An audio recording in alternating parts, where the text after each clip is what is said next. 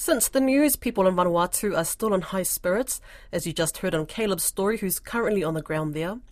Joining me to talk more about this historic resolution is Shiva Gounden and Katrina Bullock from Greenpeace Australia slash Pacific. Shiva is a Pacific advisor and is no stranger to Pacific waves, but with him this time round is Katrina, who is the General Counsel leading the legal team at Greenpeace. Kia ora to you both. First of all, Shiva, how did you react when you found out that the UN had adopted the resolution? I was actually quite happy, sad, emotional. It was a roller coaster, coaster of emotions because it was a historic moment. You know, something like this has never happened uh, for our global quest for obtaining climate justice and climate accountability. Uh, this was so important in bringing something that was missing, um, a missing element in the multilateral climate cooperation and that is legal accountability and the rule of law. Uh, it was also very historic because activism to hold big polluters um, and holding them accountable really works. Uh, it's uh, it's so surreal to think about it that this campaign started in a very small classroom uh, in the Pacific, and now it has taken millions of voices and stories of climate vulnerable communities, of climate vulnerable individuals, and countries to join our Pacific Vaka, our our canoe um, started from a small classroom and became a truly global effort that was championed by the Vanuatu government and the Pacific Island students fighting climate change and thousands of civil society organizations across the world uh, to take the biggest problem, world's biggest problem of climate change, to the world's highest court, International Court of Justice. So truly momentous. Uh, uh, another historic thing was that it was accepted by consensus, which has um, never been a request, like something like this has never been a request to the International Court of Justice um, that has been adopted by consensus. So a huge, huge uh, moment for not just the Pacific, but all climate vulnerable communities across the world. Uh, and, it, and it couldn't have happened with the incredible hard work of so many people across the world. Absolutely. Now, the last time we spoke, it was pretty somber. I mean, we touched on the IPCC report, but with this resolution, it's a win, isn't it? Especially for Vanuatu, who are just doing it rough.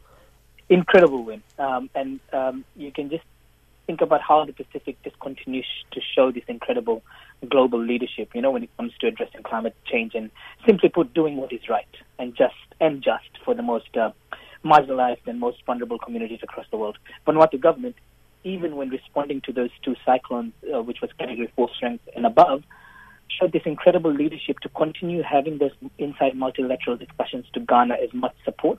Uh, in the end, there was 132 countries um, that co-sponsored this resolution, which is um, a testament to the leadership that the Vanuatu government showed by having those discussions while having to respond to a climate crisis, to climate crisis within their own country. Um, and, and, and uh, like I said, it was adopted by consensus. So even the opposition bloc, if it was developing, just didn't have any support um, to uh, take it to a vote, um, which is again a, a, first in international climate justice kind of advisory opinions that have been sought previously. Vinaka Shiva. Now, Katrina, can you just talk us through the legal implications around this resolution? So, when it comes to the legal implications, we believe that this moment could mark the start of a formal process where the world leaders receive authoritative guidance from the world's highest court on international law that could bring about the kind of deep change that the climate crisis requires. The milestone reached today affirms the power of community driven, people centered campaigns for climate justice and accountability. When we see the opinion from the court, which could still take up to two years, we expect it to cement the consensus on climate change science. We think that it will increase ambition under international instruments such as the Paris Agreement. It, will essentially provide a baseline for state action around the world and breathe new life into multilateral negotiations and international cooperation in a way that we haven't seen before. It's also highly likely that it will be cited as persuasive precedent in legal proceedings around the world, thereby giving local, regional, and international um, adjudications a guide.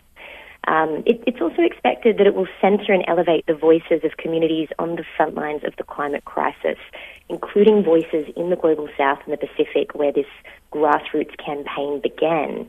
And of course, last but not least, we expect that it will arm every lawyer around the world with a new sword to fight climate change by holding governments and big corporate polluters to account. Uh, what are the consequences, particularly for the wealthy countries, if the resolution isn't upheld or if it's breached? So, advisory opinions from the International Court of Justice are non binding in nature, but they do carry great legal weight and moral authority.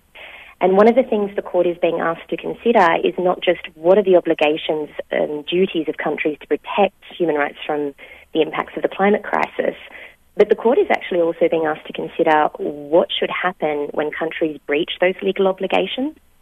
So, in large part, the court will make a finding pertaining to what happens under international law when countries uh, cause significant harm to the environment and our climate system. What's next now? What, what can we expect in the next, say, couple of months? So now that the vote has passed by consensus, the court will set a timetable and will give United Nations General Assembly members and others an opportunity to make submissions to the court on what the advisory opinion should say. So the aim of the next stage in our campaign is to put pressure on governments and other international bodies to make really progressive submissions to the International Court of Justice we want to see them run the most progressive legal arguments possible to help safeguard human rights.